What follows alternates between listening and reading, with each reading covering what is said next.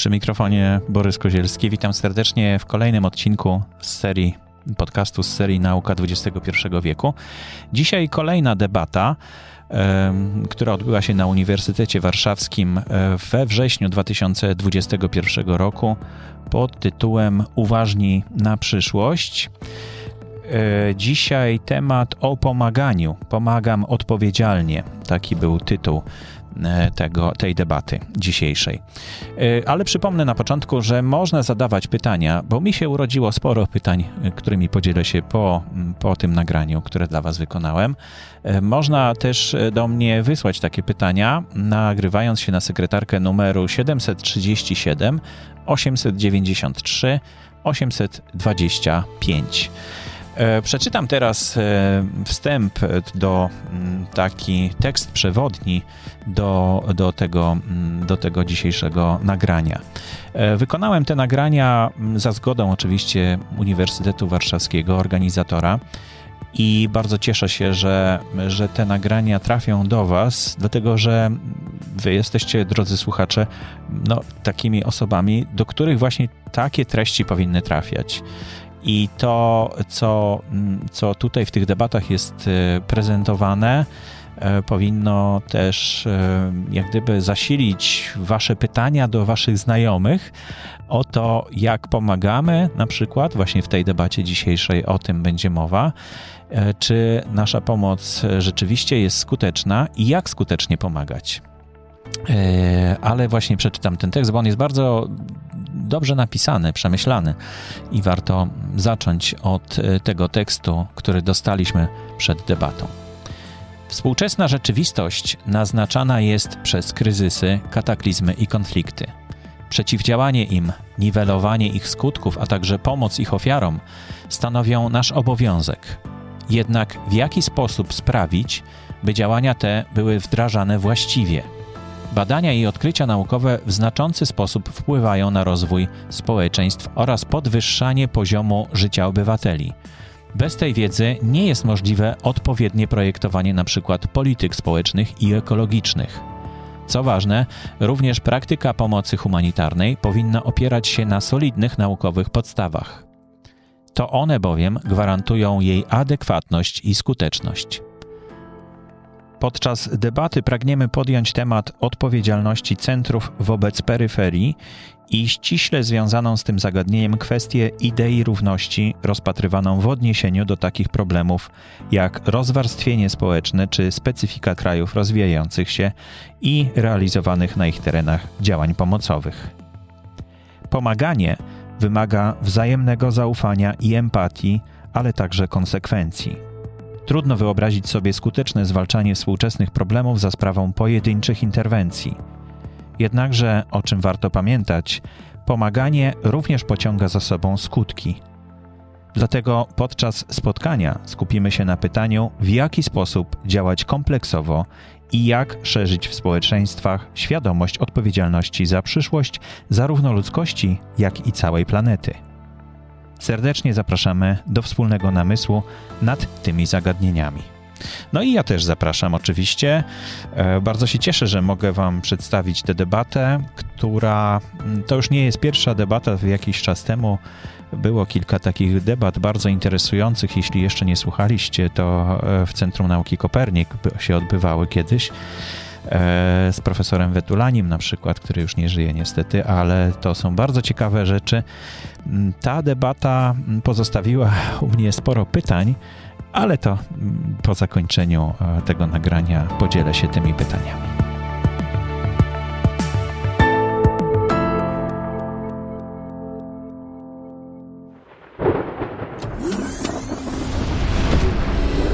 All we need to do is make sure we keep talking.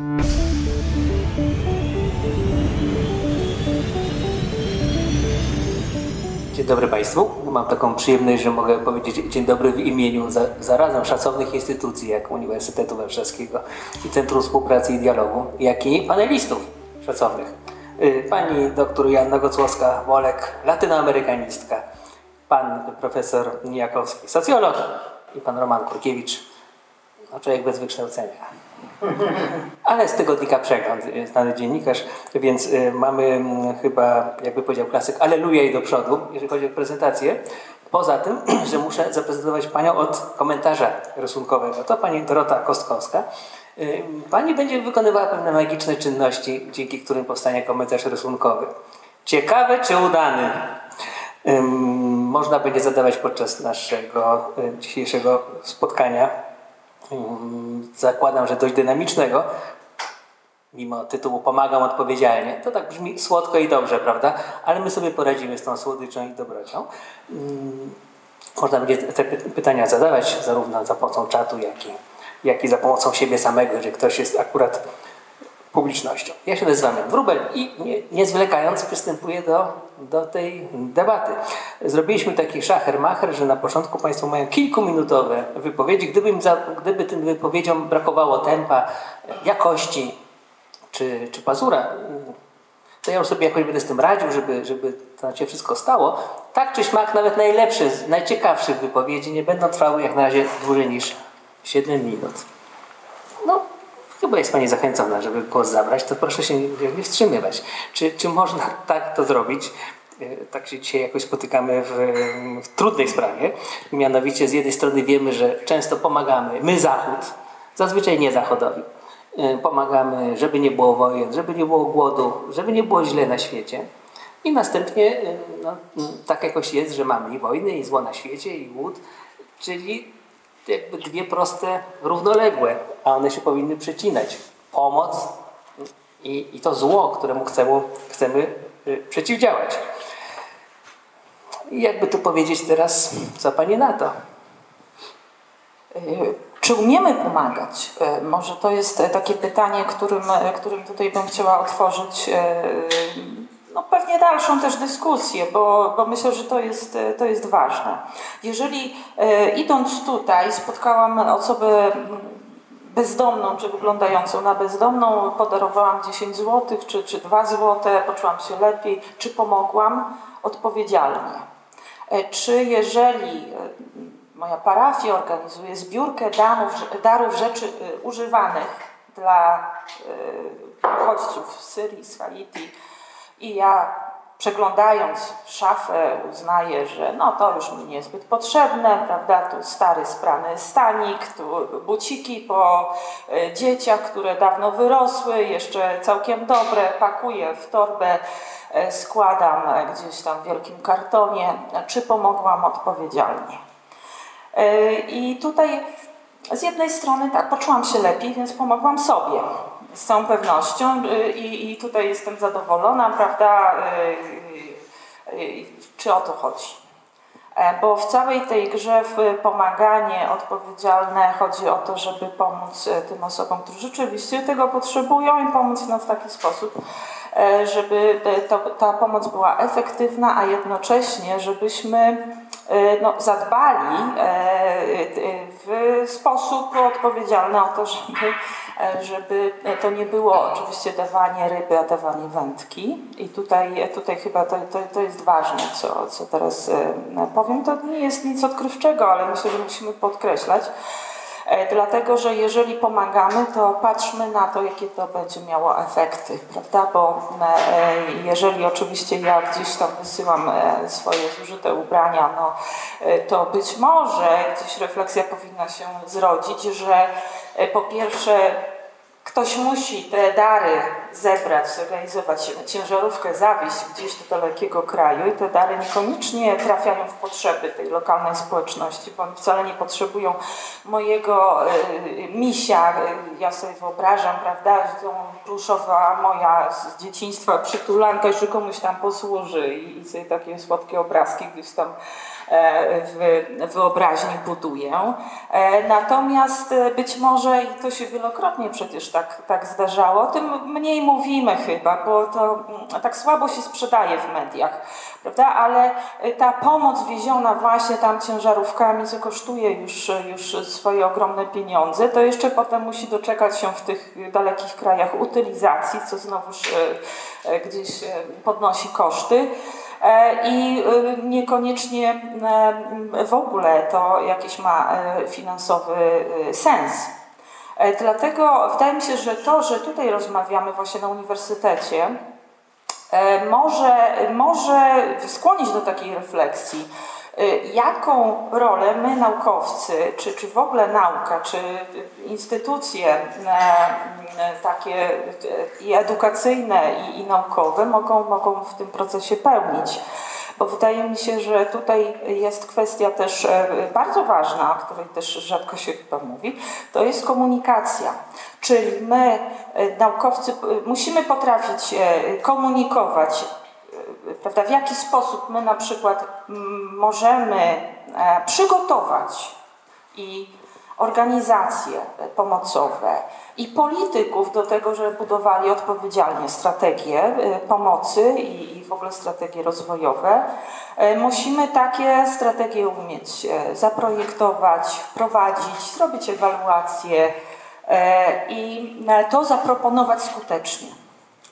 My jesteśmy, myślę, do tego przygotowani, chociaż jeśli chodzi o naukowców, no to w różne strony czasem ta myśl płynie, że się zaangażujemy w rozwiązywanie jakiegoś skomplikowanego problemu naukowego, to być może jeżeli jesteśmy tutaj wspierani przez społeczeństwo, że tak, właśnie o to chodzi, to tego potrzebujemy, tu dajcie nam rozwiązanie, to być może, że ta nasza myśl naukowa gdzieś tam umknie, bo, bo coś tam nas więcej zainteresuje. Dlatego też ważna myślę, że jest rola e, mediów, które by e, mogły tutaj, tutaj współpracować i nam e, i podpowiadać i te nasze, nasze rozwiązania gdzieś tam sprzedawać. Bez tego to właśnie będziemy mieć takie obrazki, tak, które oczywiście wpływają na nasze emocje i to się dzieje. E, gdzieś mamy jakieś, jakieś filmiki, że taka jedna czy druga miejscowość no, została e, z, zrównana z ziemią przez jakiś kataklizm, czy to wywołany przez człowieka, czy, czy kataklizm naturalny. No i właśnie tam płynie ta pomoc, te misie pluszowe, te zużyte staniki i tak dalej. Prawda? Być może, że rzeczywiście również skuteczna pomoc w postaci, w postaci jakichś działań e, takich, e, które mają szansę pomóc lokalnej społeczności, ale niekoniecznie sąsiednia miejscowość, która przypadkiem zupełnie no, nie stała się e, gdzieś tam w, nie stała w punkcie zainteresowania tych, tych mediów, które tam przyjechały swoimi kamerami, no i tam, i tam ta pomoc nie trafi.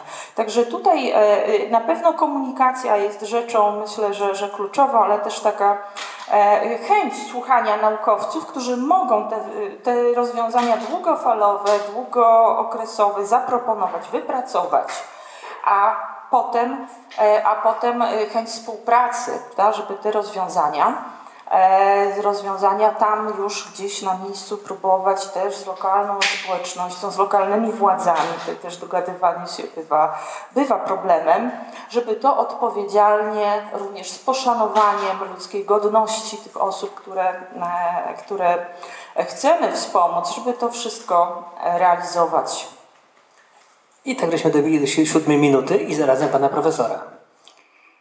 Czy umiemy pomagać odpowiedzialnie? Nie, nie umiemy.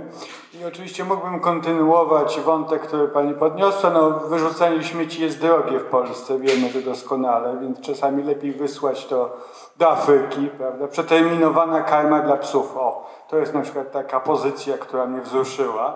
Więc nie umiemy pomagać, ale ja dodam inny wątek. No, Unia Europejska to jesteśmy my, pamiętajmy, to jest silny aktor międzynarodowy. E, to nie chodzi tylko o wysyłanie zużytych ubrań czy śmieci, ale chodzi też o e, wysyłanie poważnych e, rzeczy, na przykład lekarstw. Teraz widzimy, jak to przy szczepionkach wygląda. A jeszcze ważniejszą sprawą, i tu jesteśmy zupełnie bezradni, jest pomaganie ludziom, którzy stoją w obliczu masakr, ludobójstw, wypędzeń. No, e, wypędzono Rohingjów z Birmy w 2017 roku. 700 tysięcy ludzi, jak się szacuje, wypędzono. Unia Europejska dużo teraz w raportach pisze, jak to się starała, no i wyszło z tego. E, dlaczego nie wyszło? No powiedzmy sobie szczerze, dlatego, że im się to nie opłacało, prawda? No interwencja Im- im komu? Przepraszam. Iraku, humanitarna interwencja, dodajmy jeszcze, prawda? A panie profesorze, im to znaczy komu? Bo to im Unii Europejskiej, czy E, im... No tak, no bo my powiedzmy sobie szczerze, ja przepraszam wszystkich Polaków, ale Polska to nie jest ważny kraj, prawda? Co więcej, nie mieliśmy kolonii nawet. Więc e, no tam, gdzie, nie wiem, Francja, Wielka Brytania miały swoje kolonie, czy, czy Belgia nawet, prawda? I no, nawet jest sentyment do języka, no a wyobraźmy sobie taką kolonię byłą, gdzie mówią po polsku, no, no niestety. No w każdym razie więc nie umiemy pomagać, a myślę, że sprawa kluczowa, mówiąc poważnie, to jest przeciwdziałanie ludobójstwom, czystkom etnicznym, masakrom, wypędzeniom, ludobójstwo kulturowemu. To się dzieje cały czas. No podam jeden przykład, a mogę podawać znacznie więcej. Ja w ogóle badam ludobójstwa, więc mi materiałówki nie brakuje, prawda? Nigdy więcej, to się tak powtarza co dekadę od II wojny światowej i nieustannie mamy nowe nagrobki, które możemy dostawiać. Więc z tego punktu widzenia no, źle to wyglądało, źle to wygląda i podejrzewam, że źle to będzie wyglądało. E, Słuchanie naukowców pewnie nic nie zmieni, bo tak naprawdę mamy tu do, do czynienia z poważnym interesem e, politycznym i tam, gdzie ten interes polityczny jest, na przykład jest ropa, to się okazuje, że nagle tam prawa e, obywatela są ważne, czy prawa człowieka, a tam, gdzie tych, tego interesu nie ma, na przykład nie ma ropy, to się okazuje, że, że to prawa jakoś tak, nie wiem, ulatują, nie są tak ważne. E, Także ja jestem tu pesymistą. Oczywiście można o wielu sprawach szczegółowych rozmawiać, ale mnie oburza, że mówimy na przykład o tym, co wysyłamy, e, komu wysyłamy, a nie mówimy o sprawie tak kluczowej, jak powstrzymywanie na przykład wypędzeń.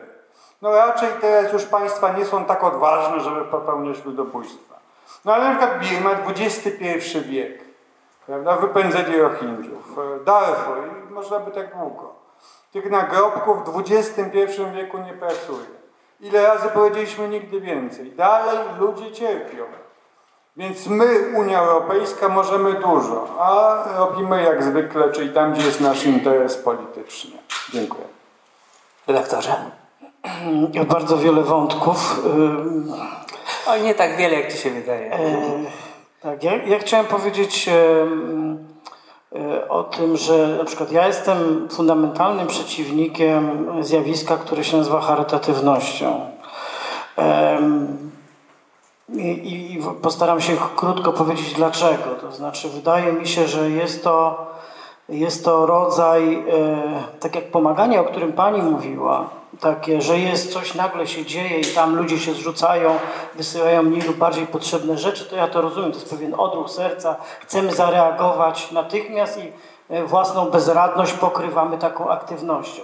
Natomiast charytatywność jest pewnym spektaklem, jest spektaklem elitarnym, jest spektaklem wyższościowym, jest tak naprawdę spektaklem budującym własną pozycję, albo ją po prostu umacniającą, albo ją e, propagującą. I teraz często jest też tak, że osoby czy struktury niezbyt duże, które charytatywnością zajmują się, równocześnie nie wypełniają różnych swoich podstawowych obowiązków, na przykład wobec takich wspólnot jak państwo, czy większych wspólnot jak, nie wiem, Unia Europejska jest przykładem większej wspólnoty. Co to znaczy? To znaczy, że mamy przykłady i teraz jeszcze się przez chwilę w głowie waham, czy rzucać nazwiskami, czy, czy może niekoniecznie, ale chodzi o to, że są osoby, które w sposób e, jawny na przykład podarowują znaczące sumy pieniędzy, tak? znaczące sumy pieniędzy na jakieś dzieło, na jakąś inicjatywę, często zresztą e, być może związaną z nauką, a równocześnie na przykład nie płacą w tym kraju podatków, e, tylko płacą w raju podatkowym. I teraz problem polega na tym, że pieniądze, które przynoszą im ten rozgłos, że pomogli, że zbudowali aulę, prawda, w Muzeum Polin, e, więc tak, nie powiem po nazwisku, ale właściwie, tak, e, to jest ułamek czy promil sumy, którą powinni zapłacić, gdyby funkcjonowali w systemie tak, jak my funkcjonujemy, tak? Czy jak każdy z nas normalnie. I w tym sensie charytatywność często jest ucieczką e, ucieczką taką powiedziałbym propagandową czy wizerunkową. W tym sensie mam taki kłopot z tym pomaganiem. To znaczy widziałbym ciężar pomagania, które jak słusznie mówi pan profesor Lech Nijakowski, e, właściwie nam nie wychodzi, ale jednak ten ciężar pomagania widziałbym po stronie wspólnot państwowych i międzynarodowych. Dlaczego? Dlatego, że tam przynajmniej mamy nadzieję na pewien rodzaj transparentności, przynajmniej możemy żywić złudzenie, że będą naukowcy, którzy zbadają to, krytycznie opiszą i być może z tego, w takim procesie e, ta cała historia będzie się odbywała sprawniej, uczciwiej. E, problemem, problemów z pomocą międzynarodową jest po prostu tyle. Właściwie Właściwie nie wiem skąd się bierze mój optymizm. Może dlatego, że aż tak źle myślę o tej charytatywności. E, e, pan profesor e, wspomniał o tym, że właściwie kluczowym wymiarem pomagania jest ludzkie życie, bezpieczeństwo i zdrowie całych wielkich społeczności. Mamy, posiadamy, wiemy po prostu, że bardzo często mm, system pomocy wiąże się z dodatkową przemocą. To jest, y, to jest dramat. I to nie tylko jest przemoc y, o charakterze ekonomicznym, korupcja, y, rozkradanie darów, ale to jest przemoc fizyczna, przemoc seksualna, która dotyczy głównie kobiet.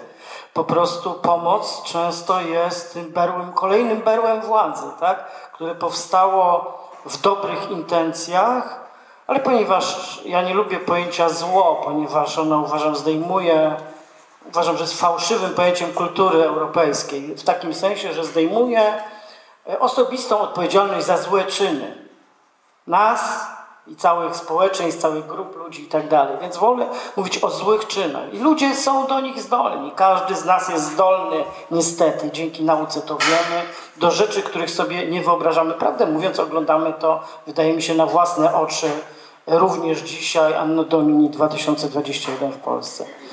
Więc e, żeby zakończyć to, to, bo to chcę tylko powiedzieć jedną rzecz, że mimo wszystko wydaje mi się, że ten poziom pomagania niedoskonały, czasami e, po prostu wołający o pomstę do, do nieba, pomocy, która ma, niesie w sobie mnóstwo, równocześnie jest krokiem w dobrą stronę, równocześnie jest zmianą w takim globalnym e, znaczeniu w porównaniu z wiekami poprzednimi. W ogóle tu nie powiedziałem, dlaczego my, czyli raczej bogata północ, niby pomagamy biednemu południu. Prawdę mówiąc, to jest nasz obowiązek po tym, co Europa wyrządziła światu, okradając go, mordując, czyniąc ludzi niewolnikami przez setki lat i równocześnie budując swoje bogactwo, z którego dzisiaj chętnie E, zapewni pewien rodzaj e, pomocy, dobrego samopoczucia i namiastki tego, że naprawdę komuś pomagamy. Ja e, zrozumiałem z tego tyle. Gdybyśmy nie pomagali, to nie mielibyśmy kłopotów, o których mówicie. Mielibyśmy jeden taki kłopot od czasu do czasu robiłoby się spotkanie, na którym by ludzie mówili tak, dlaczego nie pomagamy, jak bardzo powinniśmy. I snulibyśmy wtedy piękne wizje, jak to nasza pomoc by na ogół trafiała gdzie trzeba i pomagałaby i tak dalej. No ale ponieważ pomagamy, to nie możemy już snuć wizji o tym, że byśmy pomagali w idealnym świecie, tylko mamy liczne doświadczenia, one są po prostu liczne i różnorodne. I tak jak redaktor Kurkiewicz zakończył, to wydaje mi się, że zakończył odwrotnie niż mówił, bo y, w tym znaczeniu, że no, można zapytać po prostu tak zupełnie już po szkolnemu wręcz, e, czy lepsze jest złe pomaganie, gdyby mówicie, że tak Państwo mniej więcej uważacie, że z tym pomaganiem są liczne kłopoty. Lepsze jest zło, złe pomaganie, czy żadne pomaganie? Bo ja rozumiem, że najlepsze jest dobre pomaganie. To powiedzmy sobie, że tę konkluzję mamy chyba wszyscy już obmyślaną. No ale to złe pomaganie, które robimy, nie jest jednak i tak lepsze niż żadne pomaganie? Tu pewnie zależy dużo od, od skali, prawda? Czy na ile źle pomagamy, na ile to jednak przynosi jakieś efekty. Ja może tutaj podam taki przykład, on jest znany i głośny, e, dotyczący Haiti. Po trzęsieniu ziemi z 2010 roku, takim, które prawda, wywołało oczywiście ogromne emocje, te obrazy tutaj do nas docierały, zrujnowane, zrujnowana stolica Port-au-Prince, całkowicie e, wypełniona tylko gruzami, łącznie tam z instytucjami, z budynkami e, takimi jak Pałac Prezydencki i, i, i wszystko legło w gruzach. Około 230 tysięcy osób zginęło, natomiast no, rannych zostało znowuż tam setki tysięcy, którym natychmiast trzeba było pomóc. I rzeczywiście społeczność międzynarodowa jakby stanęła, wydaje mi się, na wysokości zadania w tym pierwszym momencie. To znaczy, jeśli chodzi o tą pomoc ratunkową, rzeczywiście tam zostało wysłanych bardzo dużo ekip, które tam spod gruzów tych wyciągały e, osoby i, i tak dalej. Natomiast w ogóle ta cała sytuacja to jest e, e, przykład, e, w jaki sposób nie należy pomagać. Prawda? No bo z jednej strony rzeczywiście tam ogromne pieniądze i ogromna solidarność tej społeczności międzynarodowej i tu też odwoływanie się do tego, o czym pan redaktor mówił, to znaczy takiego poczucia, Prawda, że my z, bogatego, z bogatej północy, no być może jednak mamy te zobowiązanie wobec biednego południa, które żeśmy wcześniej wyzyskiwali, no bo Haiti jest świetnym przykładem na to, jak Francja tam przez 150 lat e, prawda, wydrążyła całkowicie finansowo e, Haiti i, i następnie w XX wieku również Stany Zjednoczone też nie pozostawały tutaj e, w tyle. Natomiast potem oczywiście tam napłynęły miliardy dolarów, różne szacunki, 10-12 miliardów w zasadzie nieważne, dlatego że do tych ludzi potrzebujących tam gdzieś, koczujących wciąż jeszcze po latach, w, w jakichś namiotach skleconych z plandek, w jakichś takich tymczasowych schronach, to, to, to zostało po prostu znowu setki tysięcy. I ta pomoc okazała się zupełnie nieskuteczna, a wręcz dzisiaj pisze się podręczniki dla organizacji pomocowych, jak prawda, nie pomagać, no właśnie tak jak tam było w Haiti, było to brak koordynacji kompletny, brak yy, nawet takiej próby tak, zrozumienia. Nie, nie ma dyskusji, jak... że dobrze jest pomóc, to jest na pewno lepiej niż źle jest pomóc. Ale dzisiaj... Ale co, co w ogóle trzeba było nie pomóc? Trzeba być tak, nie, nie rozumiemy Haiti, nie pojmujemy tamtejszych mechanizmów kulturowych i politycznych, Trudno, prawda? No więc y, mamy dobry przykład, to znaczy y, pomoc ratunkowa udała się na początku rzeczywiście, żeśmy y, przecież no, wyciągali spod gruzów te złamane kończyny, tam próbowali ratować i tak dalej. Natomiast no, potem jednak, ja tu wrócę, ta rola może jednak naukowców w konstruowaniu tych, tych e, programów, e, które mają jakiś długofalową, e, długofalowy wymiar, no powinna być doceniana. I dzisiaj po tym trzęsieniu ziemi, które znowuż nawiedziło Haiti w, w sierpniu tego roku, to jednak prawda, ta refleksja, że tam wtedy żeśmy źle pomagali, to teraz chcemy pomóc lepiej od, bardziej odpowiedzialnie. Ona już e, bardzo często towarzyszy nam w tym, więc już tych samych błędów, mam nadzieję, nie, nie, nie popełnimy, pomagając im, starając się odpowiedzialnie. E, jak Haiti by wyglądało bez tej pomocy? Bardzo źle, jeszcze gorzej. Redaktorze, bo widzę, że e, Mars na czole, to zawsze zapowiada jakąś wypowiedź. Krótką, ale dynamiczną. Nie, bo pierwsze, ja mam wrażenie, że zakończyłem tym, że uważam, że złe pomaganie jest lepsze od niepomagania. Jasno. Wydaje mi się, że to powiedziałem. Ale jeśli nie, to chciałem powtórzyć. Czyli uważam, że ponieważ większość ludzkich działań, szczególnie wspólnotowych, jest niedoskonała, musi być. Po prostu nie umiemy tego robić, nie chcemy się tego uczyć, nie umiemy tego zaplanować, skontrolować, wypracować e, modelu, który nie ma wad. No po prostu tak jest. To znaczy w tym sensie to jest dynamika, która dotyczy w ogóle ludzkich działań, szczególnie które dotyczą większych grup ludzi. Więc to jedna rzecz. Chciałem tylko... Yy, i tutaj mam anegdotę, mm, anegdotę, którą szybko postaram się opowiedzieć. To jest anegdota związana z e, wydarzeniami, których e, będziemy być może obchodzić e, wkrótce 40. rocznicę. To jest historia o tym, jak pomagano Pol, Pol, Polakom i Polkom po wprowadzeniu stanu wojennego w Polsce. Mam tu swoje osobiste doświadczenia i powiem tak, były dwie generalne szkoły pomagania. Była szkoła niemiecka i szkoła francuska. Wszystkie inne modele jakby odnajdywa się, szkoła niemiecka odnajdywa się w swojej szkole, natomiast y, resztę, resztę form to była szkoła francuska. Na czym one polegały? Szkoła niemiecka polegała na tym, że tirem 30-tonowym przyjeżdżało dwóch silnych facetów, a cały tir był załadowany od podłogi po sufit równymi, identycznymi pudłami i w każdym pudle była kompletna wyprawka pomocowa dla rodziny polskiej. W tym pudle, prawda, które ważyło 10, kilkanaście kilogramów, był cukier, była mąka, był olej, e, był, była kawa, była czekolada, był proszek do prania. Mniej więcej taki był standard. Jeszcze inne tego typu rzeczy. W każdym razie każda, wszyscy dostawali to same podstawowe artykuły e, takiej e, e, ludzkiej potrzeby funkcjonowania. Szkoła francuska natomiast pomocy polegała na tym, że przyjeżdżało 16 małych busików, w których przyjeżdżało 32 Francuzów i Francuzek z wielką ochotą, żeby pomóc. I na przykład przywozili dwie tony orzeszków ziemnych w paczkach po 10 deko dla uciemiężonego prawda, społeczeństwa polskiego. No i teraz znowu powiedzieć, no źle, inaczej, no różnie. To znaczy, to widzimy przez to, chcę tą anegdotę powiedzieć, że no oczywiście wol, wolałem ten, ten system prawda, niemiecki, bo też łatwiej się rozładowywało, prawda, bo to była moja praca, ale, ale nie odbierałbym tego, że ludzie dostali te orzeszki ziemne, których nie było, tak, no i tyle. Więc tu jasno chciałem powiedzieć, że wydaje mi się, że, że po prostu na, należy pomagać, ale, ale chciałem zadać pytanie właściwie bardziej fundamentalne. Dlaczego w ogóle my pomagamy? Dlaczego wciąż jest taka potrzeba? I tradycyjnie jest tak, że e, pomaganie jest pewną e, operacją ratunkową. Ona jest ratunkowa i w takim wymiarze, o którym Pani mówiła, bezpośrednie ratowanie ludzkiego życia spod gruzów, z powodzi, z innych tam nawałnic, czego będziemy świadkami coraz częściej.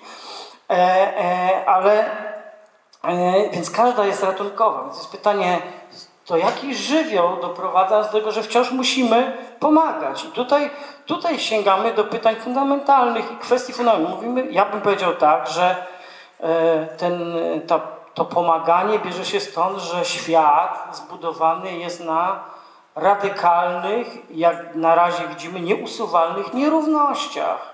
Nierównościach, które sprawiają, że jedni mają za dużo i tego nie potrzebują, żeby żyć doskonale, żeby żyć w dobrobycie, żeby żyć w przepychu, a inni nie mają, żeby przeżyć. I to się nie bierze z tego, że tamci są niepracowici. Tutaj nie chcę wchodzić w słynną dyskusję ryba, wędka, ale jak przez tysiąc lat komuś kradniemy ryby, a potem chłopaku, ty się musisz wziąć do roboty, damy ci wędkę. No to mnie się wydaje to dość e, nieuczciwe i nieadekwatne.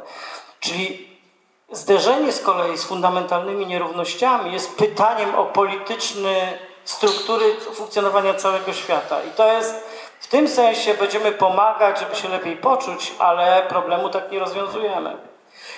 Ostatnie zdanie. To akurat rzecz jedna z niewielu, na których się trochę znam, czyli książki e, reportażowe z literatury faktu. Mamy e, bestseller światowy, książkę Kaparosza Głód. Tak? Problem głodu we współczesnym świecie, w którym, co wszyscy wiemy, nie trzeba być naukowcem, zamieszkuje największa w historii liczba ludzi, nie polega na tym, że nie potrafimy wyprodukować jedzenia dla nich. Po prostu źle to jedzenie dystrybuujemy, ale dystrybuujemy je źle, świadomie i strukturalnie i systemowo. Więc e, tutaj. Czyli kapitalizm, żeby Janka dobić troszeczkę, jest winny. No, ja tę dyskusję na temat czaru kapitalizmu i e, czaru jego krytyków zostawił na inną chwilę. E, natomiast e, myślę, że, że inaczej byśmy oceniali pomoc francuską i niemiecką dla Polski, gdyby ona była zupełnie inna, no, na przykład tysiąc razy bardziej wartościowa, zawierała tam jeszcze diamenty, heroinę i coś jeszcze, przejęłaby tę kontrolę nad tą, nad tą pomocą nieistniejąca jeszcze wówczas, ale właśnie rodząca się w takim hipotetycznym świecie polska mafia, która by może nawet i obaliła komunizm przy okazji, gdyby ten jej za bardzo przeszkadzał w handlu w dilerce, e, no ale mielibyśmy na koniec nieoczekiwany skutek pomocy, że bardzo silne, wpływowe grupy opierające swoją działalność na, na przemocy strukturalnej yy, współpracują z pomagającymi.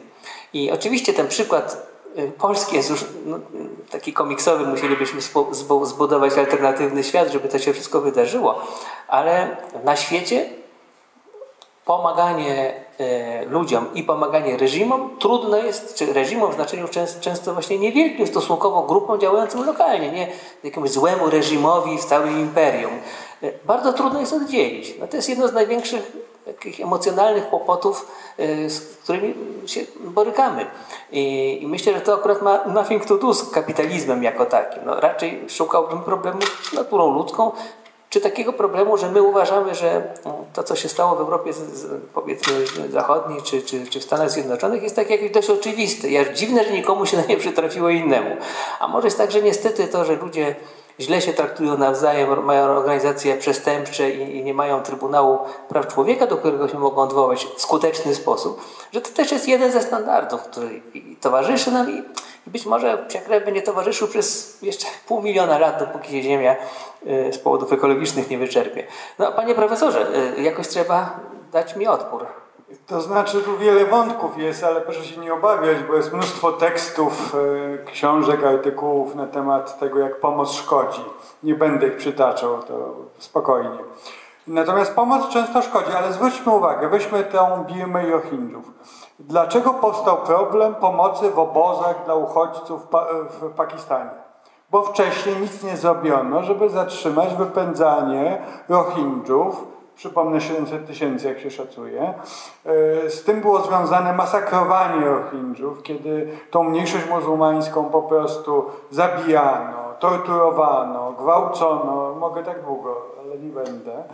E, no więc powstał teraz problem obozów, prawda? No i na przykład dajemy dużo pieniędzy na szkoły UNESCO dla dzieci, prawda? Które to szkoły przegrywają z islamskimi szkołami. E, no jest wielki problem, prawda, że kształcimy terrorystów. I co z tym zrobić? No ale dlaczego powstał ten problem? No dlatego, że ich wypędzono. Dlaczego ich wypędzono? No bo nie ingerowano w momencie, kiedy ich wypędzano. Więc moim zdaniem trzeba przede wszystkim pomagać w tym sensie, o czym się zwykle nie mówi. Prawda? Bo zwykle pomoc to jest ten etap późniejszy. Trzęsienie ziemi, wysyłamy e, lekarzy. E, wypędziliśmy, finansujemy obozy i tak dalej. Tymczasem trzeba pomagać na początku, więc tutaj widzę obowiązek pomocy. To nie może Ale być panie tak, profesorze, z całym Polsce szacunkiem. e, z tego obowiązku zwolnieni. Nie, nie jesteśmy jako kraj Unii Europejskiej. Ja bym chciał się tak precyzyjnie dopytać, czy pan przez pomoc rozumie, że kilkanaście lat temu wprowadzamy my Zachód liczne wojska do Birmy i mówimy tamtejszej huncie, to wam wolno, na takie niegodziwości się godzimy, no to trudno, ale co do wypędzania setek tysięcy ludzi albo ich torturowania, to na pewno nie. Jak chcecie przekroczyć tę linię, to tu są nasze F-16. Czy to jest ta pomoc? Czy ja dobrze rozumiem, że o taką pomoc Pan zabiega? Yy, tak, znaczy uważam, że Unia Europejska mogła wtedy, tylko że z różnych powodów politycznych nie zrobiła. Yy, nie tylko Unia Europejska, także Stany Zjednoczone i inne kraje. Oczywiście teraz można dyskutować, w jakiej mierze to była rywalizacja amerykańsko-chińska, poparcie Birmy, to zostawmy, szkoda czasu. Yy, natomiast oczywiście wtedy nie trzeba było wysyłać wojsk, chociaż one nawet tam były, prawda? To taki region, że tam jest pełno wojsk, zwłaszcza amerykańskich. Ale wystarczyło twardo powiedzieć, tak? Macie przestać. No, nie było tej twardej zapowiedzi. E, no i wypędzili w sposób dość brutalny. Zresztą dzisiaj mamy wspaniałe prawda, media, różne techniki. Było widać na zdjęciach satelitów, jak znikają wioski Rohingya. Super, nie? Kiedyś tego nie było. Kiedyś były jakieś filmy, zdjęcia, a teraz mamy porządne, prawda, e, online podejście. Więc w tym pierwszym sensie pomagać, musimy pomagać, od tego zależy dobro naszego świata. W tym drugim sensie no, powstało mnóstwo tekstów, które pokazują, że na przykład jak te studnie tak, w Sudanie szkodzą, jak te studnie w Afryce szkodzą. No nie będę tego rozwijał. Więc często za tym drugim razem I tu się tak wezmę, e, nieuprzejmie. Myślę, że takie analizy też mówią o tym, że e, węgiel tam w Polsce szkodzi, prawda? No szkodzi, ale nie chcemy jednak marznąć i, i dawaj, grzejemy węglem. Więc co ci Sudańczycy, jaki mają wybór między studnią, która szkodzi, a brakiem studni? Znaczy to jest bardziej złożony problem. To nie chodzi tak, że jak my nie wybudujemy studni w Afryce, to oni nie mają studni, prawda? I nie mają wody. No nie, to tak nie wygląda. Nie wyglądało. No, tam cywilizacje istniały na długo przed Unią Europejską, na długo przed Polską nawet, przepraszam, że to powiem, no Tak, zdaje się. Znaczy ja wiem, że Wielka Lechia i tak dalej, ale to zostawmy. No w każdym razie z tego punktu widzenia tak często pomagamy w tym sensie wąskim, prawda? Wysyłamy na przykład, e, to jest tania pomoc, weźmy uwagę, prawda? Wysyłamy zużyte ubrania, e, dlatego że wcześniej nie integrowaliśmy. I to po prostu, to chodzi o interwencję poważną. Możemy sobie nazwać ją interwencją humanitarną, jest taki termin. E, nawet jest cała doktryna prawna z tym związana. Nie będę tego rozwijał. Ale y, robimy to dlatego, że nie zrobiliśmy tego w pierwszym sensie, prawda? Ja apeluję, że absolutnie musimy i to też jest często nawoływanie tu w Polsce do tego, żeby Unia Europejska gdzieś ingerowała. A potem no, ten drugi obszar to już można dyskutować. Generalnie pomoc, która jest tania, nie pomaga. Najczęściej, prawda? Że wyślemy orzeszki czy zużyte ubrania no to nie jest pomoc. Tak? Prawdziwa pomoc, poważna pomoc e, e, kosztuje, ale to nie może być tak, że ktoś sobie zrobi z tego pozycję w budżecie i co roku prawda, wie, że mamy mu wysłać ileś tam milionów. To też nie pomoże. Więc w tym sensie tu naukowcy jak najbardziej już napisali mnóstwo stron, gdzie pokazują jak pomagać. No tylko, że bardzo często musimy pomagać na tym etapie. Widzą, że ktoś tam głoduje, umiera z pragnienia, pięknie można zdjęcia zrobić. Dlatego, że nie interweniowaliśmy na pierwszym etapie, prawda? Nie interweniowaliśmy dlatego, że nie mieliśmy e, interesu politycznego, prawda? I nie powstrzymaliśmy kogoś, żeby na przykład wypędził ludzi, czy żeby e, masakrował ludzi, czy żeby napadł inny kraj i tak dalej, i tak dalej. I to są przypadki już XXI wieku, prawda? Nie trzeba się cofać do lat 60., choć oczywiście po II wojnie światowej materiałówki jest bardzo dużo. Pani profesor, e, wojna to taki rodzaj zapobiegania, żeby nie trzeba potem leczyć, czyli pomagać? E, to znaczy powiem tak, że chyba tutaj optymizmu jednak nam zabraknie, jeżeli byśmy chcieli e, oczekiwać, że my będziemy się na tyle nie zgadzać z tymi nierównościami, prawda? Czy, czy, czy, czy będziemy na tyle solidarni globalnie, żeby wyeliminować właśnie te e, nierówności w różnych miejscach, e, żeby to rzeczywiście doprowadziło do, do takiej sytuacji, że ta pomoc nie będzie potrzebna. Ta pomoc będzie potrzebna, dopóki e, faktycznie my nie będziemy w stanie i nie będziemy w stanie, przynajmniej nie potrafię sobie tego wyobrazić w jakiejś takiej perspektywie osiągalnej, nie będziemy w stanie tych nierówności się, się skutecznie pozbyć. Więc ja tutaj jakby jak najbardziej się, się skłaniam ku tym e, e, temu, co powiedział pan redaktor przed, przed chwilą. Nierówności są, nierówności były, nierówności pewnie będą i one tak naprawdę napędzają cały ten mechanizm. I teraz jeżeli my rzeczywiście chcemy poczuć się lepiej, wysyłamy tam 52 lekarzy doraźnie, w porządku, prawda, lepiej niż nic, natomiast to jakby w skali globalnej niewiele, niewiele tutaj wyrówna, niewiele znaczy. Natomiast ja jeszcze o jednym wątku chciałam tutaj może wspomnieć, bo to się do nas do tej pory nie pojawiło. To jest jedna z form pomocy i może to jest ważne. Też, też skoro już e, o tym rozmawiamy na uniwersytecie, to znaczy edukacja globalna, prawda? Bo to jest forma też pomocy. Ją się często krytykuje, że mało skuteczna, że może za mało, że może nie tak, że nie tych edukujemy ale jeżeli my poczujemy taką odpowiedzialność, e, e, żeby z tą edukacją wyjść i e, faktycznie czy zapraszać do nas osoby, które my tu u nas będziemy, będziemy kształcić, będziemy edukować, będziemy pokazywać pewne rozwiązania, będziemy proponować, mówić, co jest możliwe, w jaki sposób projektować chociażby polityki publiczne i tak dalej, to może to rzeczywiście ma sens taki długofalowy. E, prawda? Bo to może przynieść skutek nie tylko doraźnie, ale też, też w następnych latach, w następnym pokoleniu. Ja czuję właśnie, jeśli chodzi o uniwersytety, no taką, taką jakąś rolę, bardzo ważną. Jeżeli my rzeczywiście potrafimy zaprosić do nas e, osoby, którym, którym, które skutecznie jakby w tej edukacji będą uczestniczyć, ale też zbudować może jakąś sieć, jakąś współpracę, czy jakąś właśnie sieć takiej edukacji globalnej. I to jest coś, co jakoś jedyna chyba taka, e, taka sfera, e, która, jak rozumiem, może w przyszłości rzeczywiście doprowadzić do tego, że będzie lepiej. Bo doraźne e, wysyłanie tam zużytej odzieży, to już wiemy, to, to już wiemy. To, to, już wiemy. Czy pana redaktora sumienia nie porusza taka wizja, że no, trochę rządu światowego, który będzie, będzie w odpowiednim czasie, czyli wcześniej, a nie za późno, wysyłał wojska strukturalnego ONZ-u czy, czy czegoś takiego, aby, no, aby dyktatury czy lokalne no, jakieś tam mafijne struktury czy ktośkolwiek inny nie mógł, nie mógł tego zła dokonać. Czy to nie dobrze brzmi w filmie science fiction, a troszkę gorzej w realu? Czy ja tutaj e, słuchając tego, co mówił pan profesor Lech Nijakowski, odczuwam tak zwaną ambiwalencję. Bo z jednej strony uważam, że to jest dobry kierunek myślenia, z drugiej strony mój problem polega na tym, że to miejsce na świecie, e, i patrząc na to jako na wspólnotę międzynarodową, na e, wspólnotę wojskową, prawdę mówiąc, nie bardzo wiem, jaki ma mandat do tego, żeby zaprowadzać sprawiedliwość gdzie indziej, kiedy. Stany Zjednoczone są największym producentem broni na świecie. Są jedynym państwem imperialnym, które po II wojnie światowej bez dnia przerwy de facto prowadzą działania zbrojne na całym świecie. E, one są de facto generatorem, Stany Zjednoczone są generatorem większości długotrwałych konfliktów na Ziemi, które mają swoje niezwykłe konsekwencje.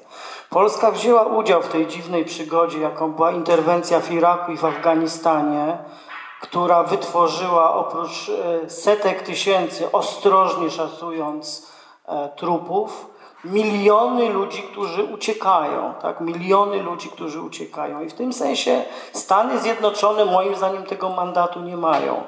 Jest pytanie, co zrobiliśmy z tym fundamentem, który po II wojnie światowej e, przekuł się w ten pomysł Organizacji Narodów Zjednoczonych, zbudowanych na pewnej jasnej wizji aksjologicznej. To jest po prostu karta praw e, e, człowieka i obywatela. Y, prawdę mówiąc, prowadziłem y, swego czasu warsztaty i okazało się, że z, z ludźmi zresztą w bardzo różnym wieku, o różnym poziomie zaawansowania edukacyjnego, to jest dokument, którego nikt nie zna. To jest dokument, którego nigdy y, w szkole się z nim nie spotkano, nikt go nie przeczytał, nie ma zielonego pojęcia, na czym teoretycznie i w sposób nierealizowany ufundowana jest nasza nasza rzeczywistość. Co do wojen, oczywiście, znowu Pan ma rację, że bez przerwy trwają te konflikty wojenne, ale konfliktów w skali tego, czym była wojna światowa w XX wieku, która zaczęła się w roku 1914, a mniej więcej skończyła w 1945, bo tak to, tak to mówimy właściwie, tak się o tym też myśli, no to takiego konfliktu nie mamy. Tak? Oczywiście tutaj moglibyśmy dyskutować o tym, jaka, jaka rola była pozytywna zimnej wojny, tak jakbym to powiedział. Ona zamroziła światowy konflikt. Tak? Ten szachowanie się wzajemne arsenałami jądrowymi doprowadziło do tego yy, oczywiście nie dla wszystkich bezpiecznego status quo w skali globalnej. Więc jak gdyby mamy bardzo dużo tutaj wątków. Powiem tak, Europa jeszcze tym, tak? Europa. Otóż Europa jest winna śmierci dziesiątków tysięcy ludzi w ciągu ostatnich lat na swoich granicach.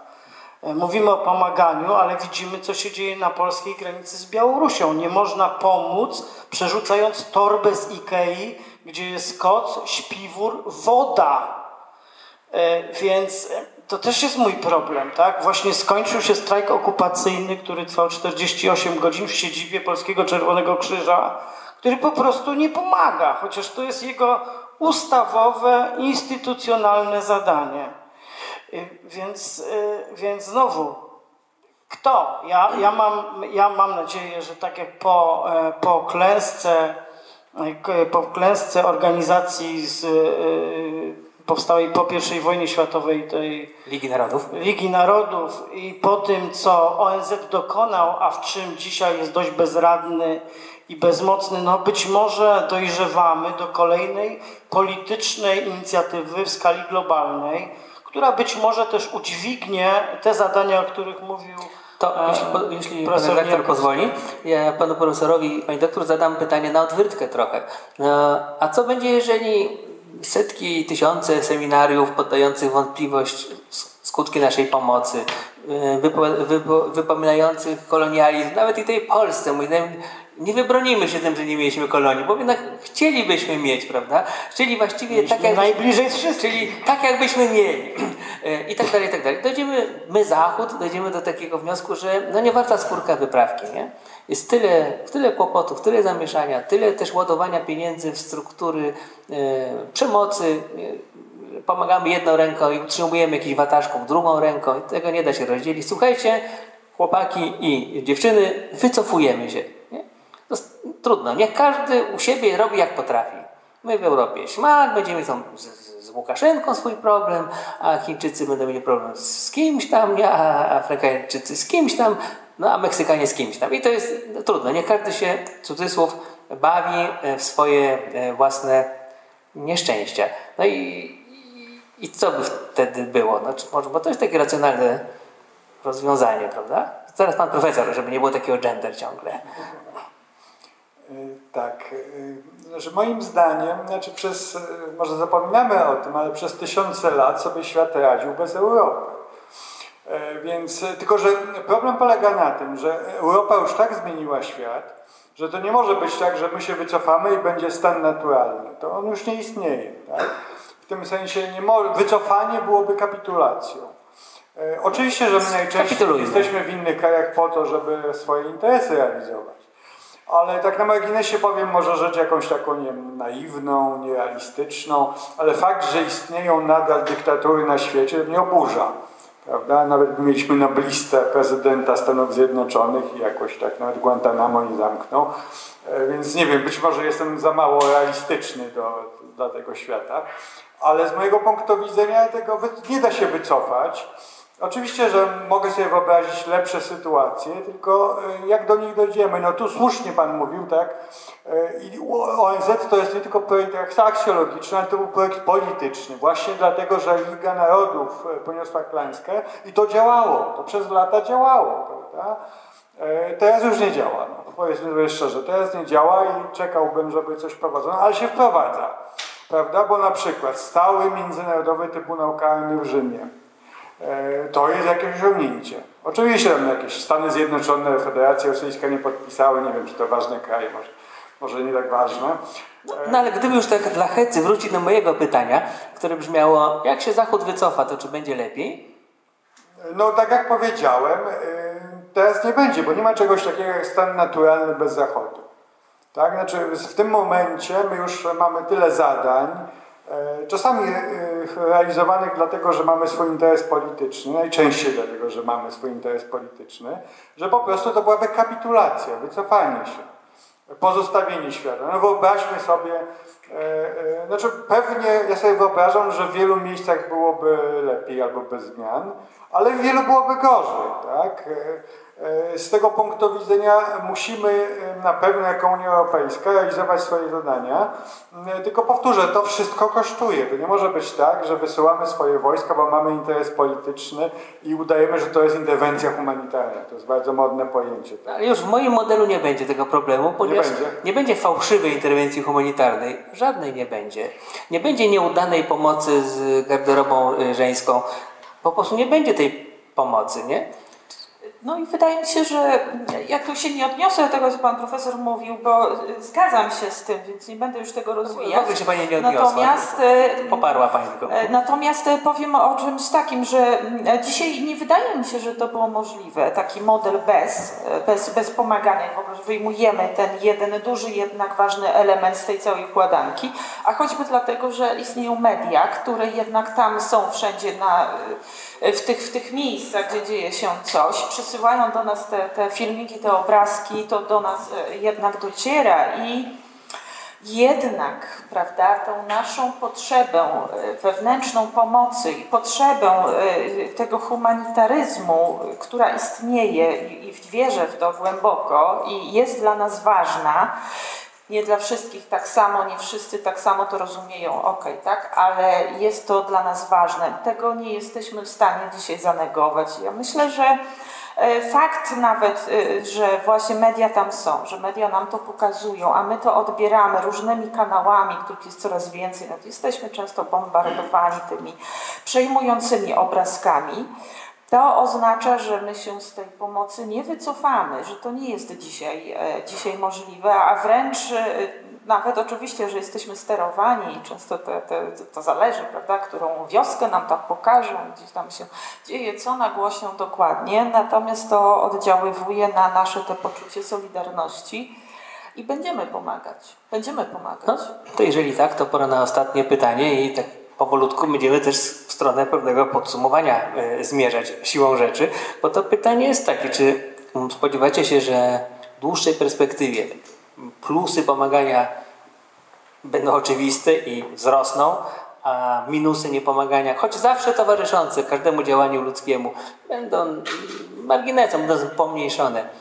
Czy, czy, czy są podstawy ku takiemu jednak trochę optymistycznemu poglądowi? Plusy będą rosnąć, a minusy maleć. No ja oczywiście żywię takie przekonanie, aczkolwiek mam poczucie, że to jest utopijne myślenie, ale mam, e, mam wrażenie, że dopóki się trzymam takiego fundamentu, jakim jest ludzka racjonalność, to to jest po prostu dobry kierunek. Znaczy, nauka też tak działa. Ja co prawda rzeczywiście jestem tutaj osobą obcą nauce, ale, ale tyle zrozumiałem. Nauka działa w ten sposób, że podejmuje próby, stawia pewne tezy, albo umie je uargumentować, udowodnić i przekonać do nich, albo w wyniku wewnętrznego sporu musi odstąpić i szukać nowych tez, które wyjaśniają nam takie czy inne e, e, zjawiska świata czy procesy społeczne. I w tym sensie wydaje mi się, że, że dokładnie tak samo jest tutaj. No, po prostu uczymy się, robimy to niewątpliwie lepiej. Tutaj padł przykład, e, co prawda bez tytułów, ale mamy gigantyczną wiedzę jak tego nie robić, prawda? Więc można powiedzieć, to już nie jest problem tego, że my jesteśmy nieracjonalni. My jesteśmy e, po prostu niezdeterminowani politycznie do tego, żeby skorzystać. Jak przeważnie zresztą. No, władcy w historii świata nie lubili korzystać z wiedzy doradców i tych, którzy im mówili. No, trzeba podjąć decyzję, prawda? Przede wszystkim szybko, prawda? To jest myślenie wojskowe zwycięża nad myśleniem racjonalnym i nad myśleniem konsensualnym, czyli że musimy się dogadać, mieć jakąś zgodę. Więc y, w tym sensie to jest, y, no to jest trochę syzyfowa, syzyfowa robota, no ale ten mit jest y, dla nas ważny, tak? No i jakby powiedzieć Syzyfowi, ty, no puść ten kamień, chłopaku, przecież to będziesz całe przez całe życie będziesz to robił, nieskończoność. On, on on jednak na to nie, nie poszedł. Więc ja bym tutaj e, się trzymał tego i, i ja mimo wszystko mam poczucie, że, że bilans e, ma szansę. Jeśli nawet dzisiaj jest ujemny, to że on może się zmienić, no to wymaga od nas bardzo wielu różnych zmian fundamentalnych. Panie profesorze. To znaczy, problem polega też na tym, że to nie jest stabilna sytuacja, będzie gorzej. E, na przykład katastrofa klimatyczna, to akurat TOK FM używa tego określenia bez oporu, e, czyli uchodźcy klimatyczni. Ale Jan Wrubel nie. Nie? No, ale musi instytucjonalnie trochę, prawda? Że wie, że to jest złe. To, to nie jest dobre i to nie jest... To ciekawy wątek, urywam go z prawdziwą przykrością.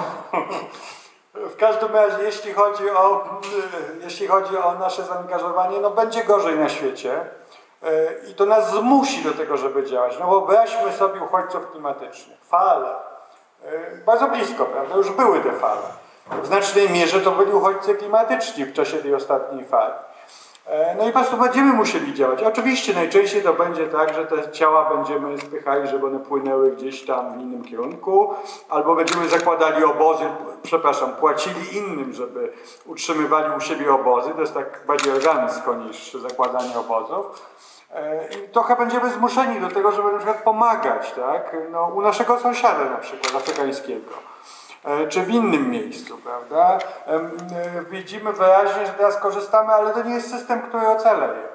Więc z mojego punktu widzenia będzie gorzej i będziemy zmuszeni, żeby to robić jeszcze, jeszcze bardziej, jeszcze bardziej się angażując, dlatego że po prostu no, prosty przykład. Uchodźcy klimatyczni to jest już nasza realność, świat, który nas otacza, a będzie ich jeszcze więcej. To żeby postawić tu jakąś kropkę, ale też e, z, z takim pozytywnym uśmieszkiem na, na koniec, żeby jakiś optymizm e, był, e, to powiem tak, że rozmawiam często ze swoimi studentami, młodymi ludźmi, którzy słuchają, oglądają, wiedzą, co się dzieje na świecie. My najczęściej na zajęciach rozmawiamy o Ameryce Łacińskiej, ale to jest świetny, świetny przykład, bo tam tych miejsc, gdzie się pomaga, dobrze, źle, prawda, jest bardzo dużo. I muszę podzielić się taką pozytywną refleksją, że ci młodzi ludzie yy, mają ogromną świadomość tego, na czym, na czym polegają te konflikty, nierówności, do czego mogą prowadzić. Oni chcą działać odpowiedzialnie, chcą działać globalnie i ja dlatego jestem optymistką w tym, w tym zakresie, że może być lepiej, dlatego że te młodsze pokolenie dzisiaj dochodzi do, do głosu i, i oni będą mieć realny kształt na to, jak ten świat będzie wyglądał za lat kilka, kilkanaście, kilkadziesiąt. Dlatego jestem tutaj optymistką. Dziękuję Państwu. No, no, trochę tchnęło optymizmem. E, nie wiem, czy aby nie odrobinę wymuszonym, ale jeśli wymuszonym, to przez głos sumienia, więc chyba wszystko jest w porządku. Dziękuję bardzo za udział. To była naprawdę ciekawa debata. Dziękuję Państwu. Bardzo.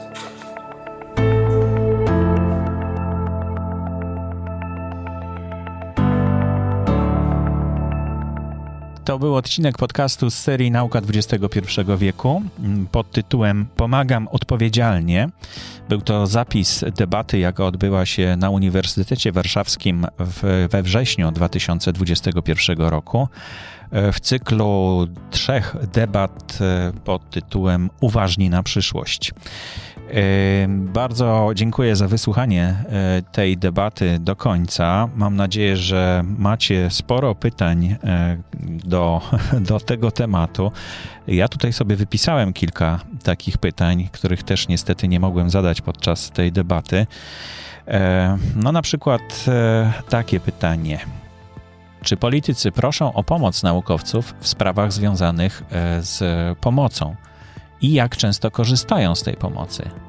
To jest dla mnie ciekawe, czy e, są doradcy oczywiście w, w rządzie, prawda, i na ile oni są rzeczywiście fachowcami, naukowcami, czy to są po prostu eksperci, którzy niewiele mają wspólnego z nauką. E, jakie dziedziny nauki zajmują się pomocą, czy badaniami e, pomocy? I czy badamy na przykład skuteczność pomocy? Tutaj było sporo na ten temat, o skuteczności pomocy, ale czy są jakieś takie wyraźne wskaźniki? Bo to wszystko takie trochę się rozmywa, prawda?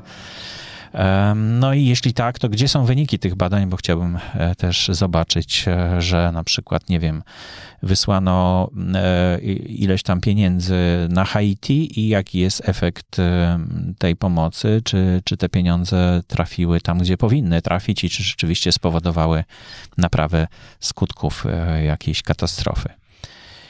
Czy jest coś takiego jak mapa potrzeb ludobójstw e, i migracji na przykład? E, wiemy, że sporo, sporo ludów migruje w tej chwili i to są migracje, które odbywały się na przestrzeni wieków raz na jakiś czas. No teraz mamy do czynienia z kolejną taką falą migracji. Bardzo ciekawe byłoby zobaczyć, e, skąd ludzie migrują i czy to przypadkiem nie jest tak naprawdę związane z, z jakością życia w tych miejscach, to znaczy z suszą na przykład na terenach, gdzie, e, gdzie skąd właśnie ci migranci wychodzą. Mm, e, jeszcze pojawiło mi się takie pytanie a propos takiej pomocy, o której słyszałem, że studnia w Sudanie, tutaj też było wspomniane o tym, prawda, że można tam, gdzie brakuje wody, e, no, wywiercić studnie, prawda, i wtedy, wtedy ten dostęp do wody jest łatwiejszy, ale to powoduje taki konflikt z miejscową społecznością, dlatego że kobiety, które tam pracują i dbają o dom i o wodę również, e, całe życie, znaczy duża część życia tych, e, tych kobiet, e, tych osób, które przynoszą wodę, no, koncentrowała się wokół tego, że właśnie wybierały się na wspólną wyprawę kilkanaście czy kilka kilometrów e, dalej do studni, żeby ją przynieść. I no, takie wywiercenie studni w miejscu, gdzie, gdzie ona, gdzie, gdzie ta woda powinna się znaleźć, ale, ale jej nie było wcześniej, no to powoduje też takie zmiany społeczne bardzo poważne e, i zmienia troszkę rolę w tych społeczeństwach. Ciekaw jestem, czy z punktu widzenia socjologicznego właśnie takie rzeczy też są badane e, e, i czy to, czy to ma jakieś takie znaczenie przy, przy konstruowaniu takich form pomocy. No to są takie pytania, które myślę, że, że warto zadać naukowcom, którzy ewentualnie będą chcieli odpowiedzieć e, na te pytania.